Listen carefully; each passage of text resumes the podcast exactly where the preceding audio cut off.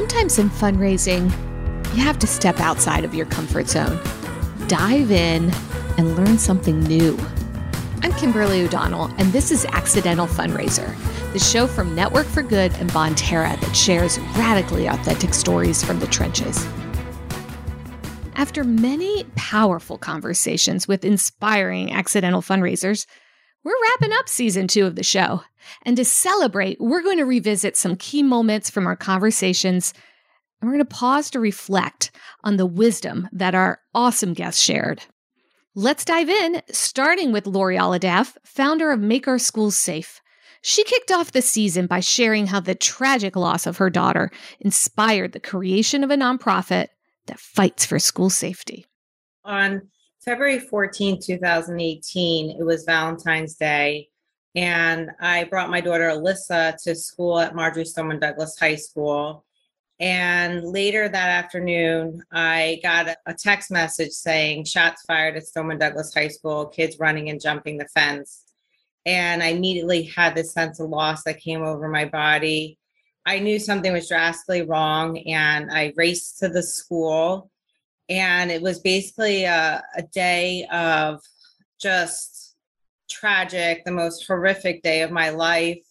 To later find out at two o'clock in the morning from the FBI that my daughter Alyssa was shot eight times in her English classroom. There was a gunman that came in and shot 17 people and killed them, and also injured 17 people. So, from that horrific day, my husband and I decided that we wanted to turn our pain and grief into action. And we started a nonprofit organization called Make Our Schools Safe.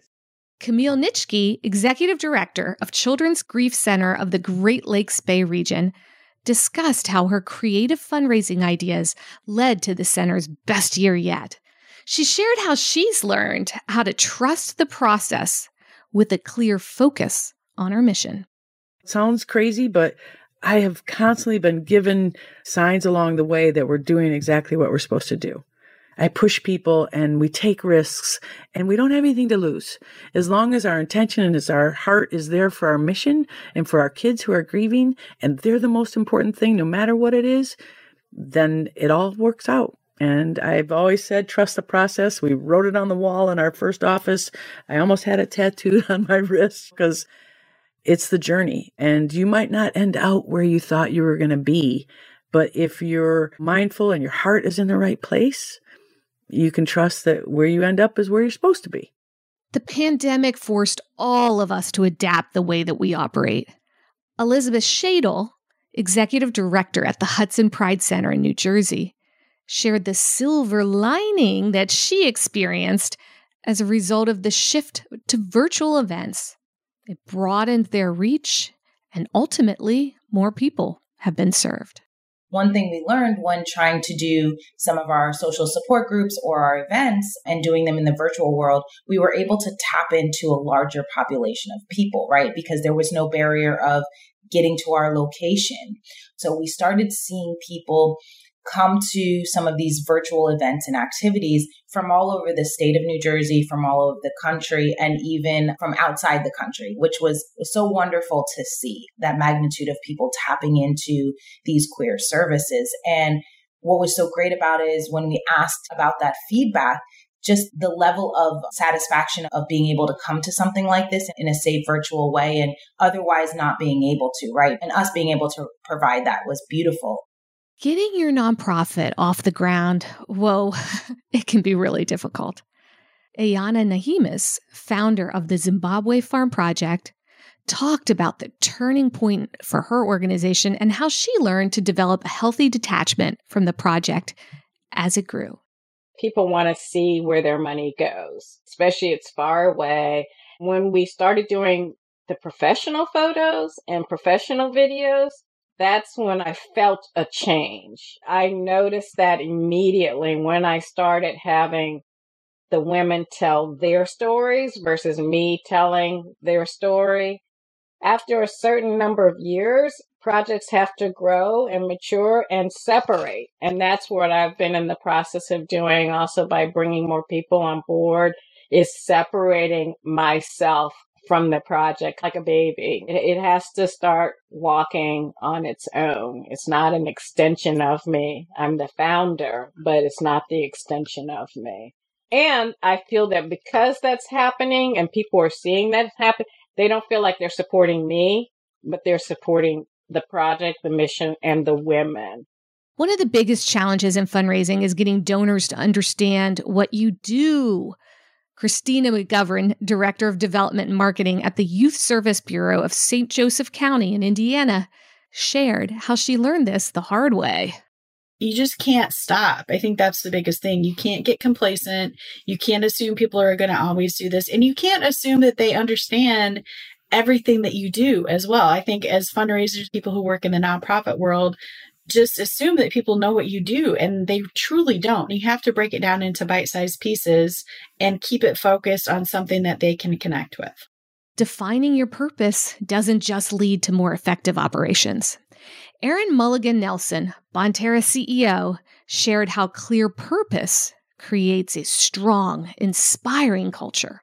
Purpose to me also dovetails straight into culture because purpose is the reason that you do what you do, and culture is how you get that done having a strong, thriving culture that's really inspired and aligned around its purpose is incredibly valuable.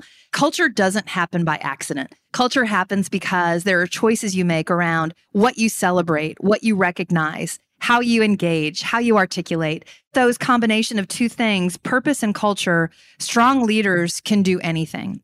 As accidental fundraisers, we care a lot about making a real impact. Grantmakers Donna Waits and Meredith Matthews from the Sisters of Charity Foundation of South Carolina joined the show to give their advice on applying for the funds that you need to keep your mission thriving. Donna shared the importance of trust and relationships and how it can move the needle. Everything that happened in 2020 and with the pandemic with the murders of George Floyd and others, and then the social unrest that followed, we were in a place where we had already started to do some serious hard work, where we knew internally that we trusted each other and that we trusted our partners, and that we could respond in a way that was based not on talk, not on show, not just putting out tweets and Facebook messages or statements. But that it was founded in it meets our mission, and Meredith gave us the inside scoop on how grant makers make decisions. Part of how we do grant making is really based on trust, meaning trusting our partners to tell us what they need. Tell me what you need in for capacity building and put it in your application, and we'll figure out a way to make it happen that we do what we say we're going to do. I think that's been great for our relationship with our partners and letting them know that we do trust them. Like they know what they need, they know what their capacity building needs are. And our role isn't to tell them what they need, our role is to fund it. Nonprofit work is a two way street. Of course, the mission is what drives us, but it really can't happen without a team of supporters behind us. Tracy Bailey, executive director of Freedom Readers, shared why she takes care of volunteers and donors, as well as the people that she serves. We focus on low income communities. And we know that a lot of those communities, for historical reasons, people of color live there. So a lot of the people that we work with are people of color. Having come from one of those communities myself, I absolutely understand the importance of continuing the work and helping everybody who might volunteer at our organization to realize that in an instant, you could be on the receiving end of someone else's help. So, what we try to do is make sure that there's always a two way street. Fundraising takes a village. Morgan Martell, Vice President of Engagement and Inclusion at Bonterra, shared her advice for building a team and leveraging everyone's unique strengths. Step up to the plate. You have to prove yourself. But my wish for other people that are seeing younger individuals come onto their team, maybe not as seasoned fundraising professionals or advancement professionals, just know that you were once in their shoes. And um, regardless of their expertise, they're there because they're willing to learn.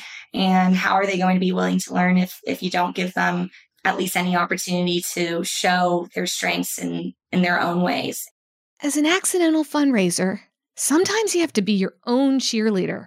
Mark Davis, founder and director of Abundance International, shares his secret to staying energized and on fire for his mission the first and foremost thing of any of us running a nonprofit thing is to encourage ourselves daily. That's more important than the organizational work, the work you're doing for your recipients. Anything else is keeping your fire lit.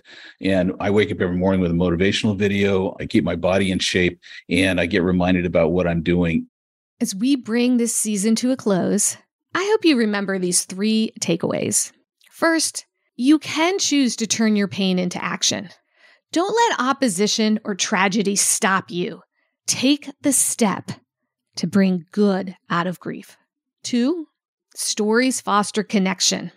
Whether it's helping someone understand the work that you do or making a very high level concept concrete for others, communicating with a story is powerful and it works.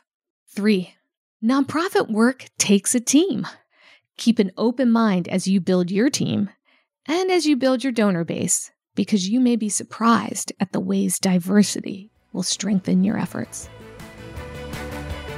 I'm Kimberly. See you next time on Accidental Fundraiser, and be sure to follow along wherever you get your audio.